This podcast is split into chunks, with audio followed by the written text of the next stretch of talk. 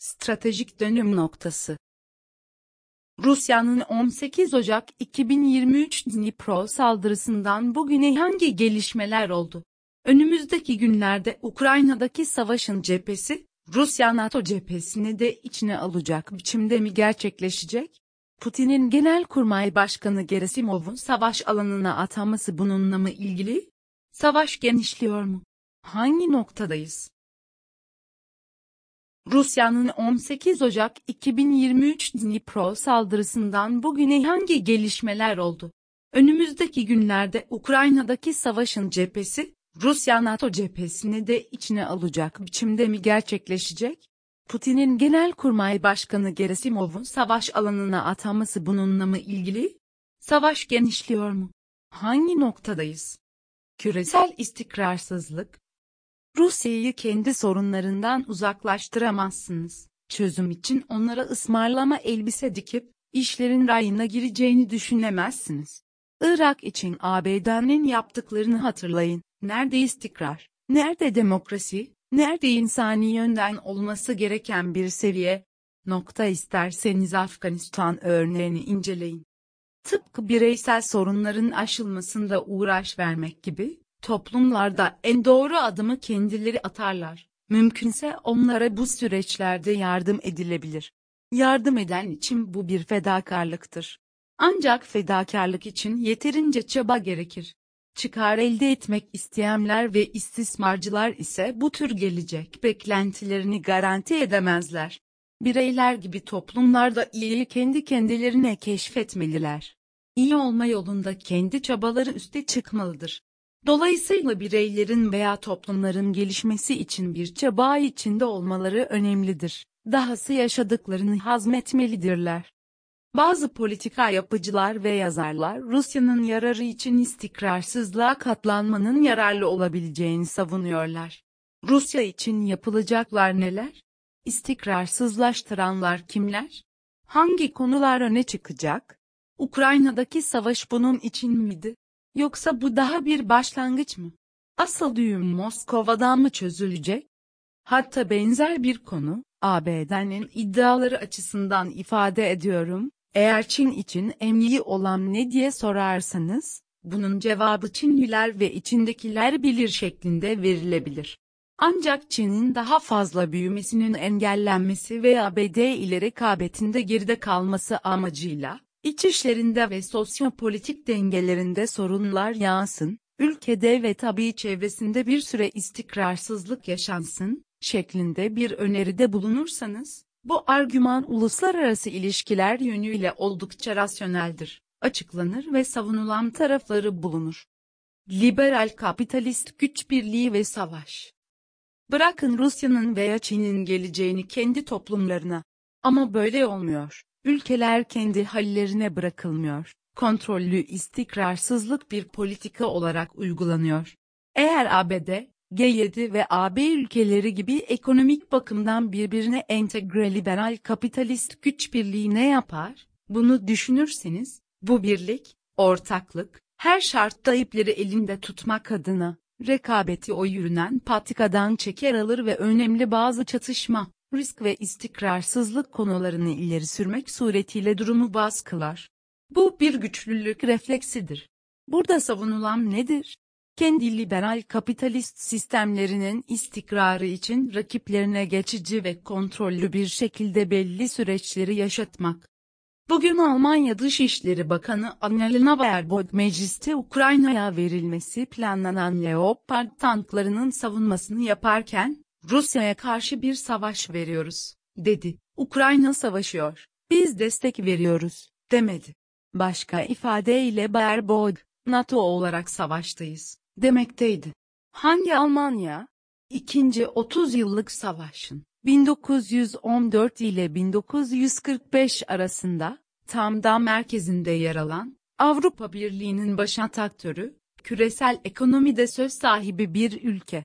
Bu haliyle Almanya, yine aynı tür açıklama, geleceğini düşünüyor, refah ve güvenliğini geliştirmek adına uygulanan plana iştirak ediyor. Ukrayna'nın Rusya'ya karşı savaşı kazanması için üstüne düşeni yaptığını düşünüyor.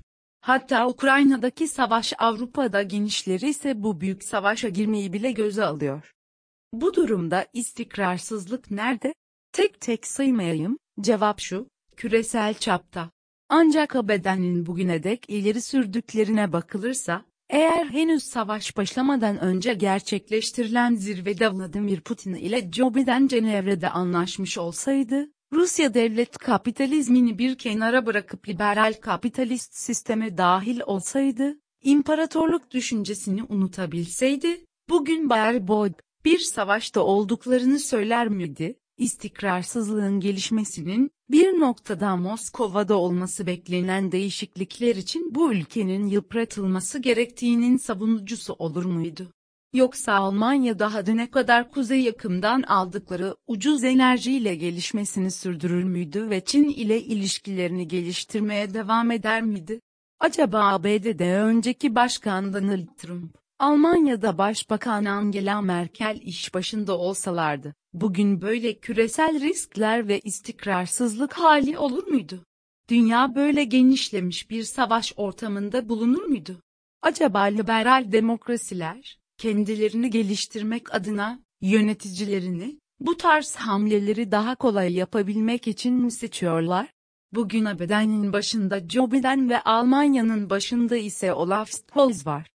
Buna karşılık Rusya, o bilinen şekilde yönetiliyor. ABD ile ortakları onları otoriter yönetim diyor. Aslında bu tanım geçerli. İşte size istikrarsızlaştırmanın gerekçesi, uluslararası ilişkilerin rasyonel açıklaması. Rusya-NATO arasında savaş gerilimi. Tam da bu zaman aralığında Ukrayna'daki savaşı başka bir açıklama ile karşımızda. 1. Rusya A.B.D. Ortakları Avrupa, G7, NATO, arasındaki mücadelede stratejik dönüm noktası içinde. 2. ABD Başkanı Joe Biden ve Ukrayna Cumhurbaşkanı Volodymyr Zelenski'nin gerçekleştirdiği 21 Aralık 2022 zirvesi sonrası savaşta stratejik değişim başladı. 3. Rusya, ABD ve ortaklarının stratejik hamlelerini takip etmekte ve buna göre hazırlık içinde. Bu gelişmeleri daha da ayrıntılı ifade edelim. 1. Zelenski bir savaştayken ilk yurtdışı gezisinde Washington'daydı. Bu durum bize büyük oyunda yeni bir perdenin açıldığını hatırlattı. Bu zirvenin önemi yeni ve belirleyici bir eşik olmasıdır. Bizler bundan sonra bu hususlarda bir konuyu tartışırken, Washington'da çizilen çizgiden dolayı gelişmelere bu zirvenin öncesi ve sonrası demek durumundayız. 2. CELA Başkanı William Burns Kiev'e giderek Zelenski'ye briefing verdi ve açıklamalara göre, burada Rusya'nın baharda yapmayı planladığı saldırıyı açıkladı. Ama bir plan devreye konmuş olmalıydı. Detaylarını zaman içinde görüyoruz. Buradaki soru, gördüklerimiz istikrara mı istikrarsızlığı yaymaya mı yarıyor?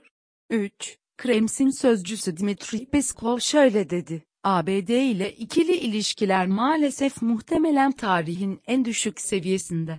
Yakın bir gelecekte iyileşeceğine dair de bir umut bulunmuyor. Demek ki soğuk savaştan da kötü bir durum söz konusudur. O halde istikrarsızlık yaygınlaştı. 4.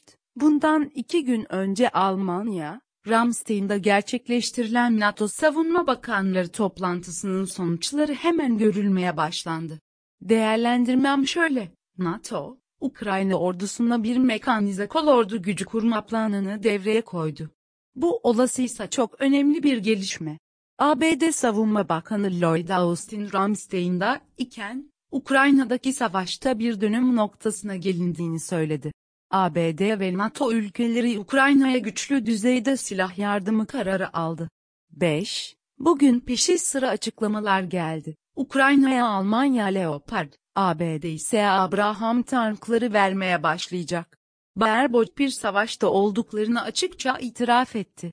6. Bu yeni duruma göre Moskova'nın hazırlık içinde olmak zorunda bırakılması söz konusudur ve bu durumun ucu nerelere uzanır? Siz düşünün. Rusya'nın Washington Büyükelçisi'nin açıklamasına bakalım. Washington'un kasıtlı olarak bizi stratejik bir yenilgiye uğratmaya çalıştığı açık. Sonuç Bundan böyle ne Moskova'da ne de Avrupa ve diğer yerlerde bir istikrar beklentisi olmasın. Dış politika argümanları neleri içerir? İlgililer bunu bir daha gözden geçirip açıklamalılar. Ama bana göre durum bir önceki merhaleye göre daha sorunlu. Bu durum giderek bir tırmanış içerisinde.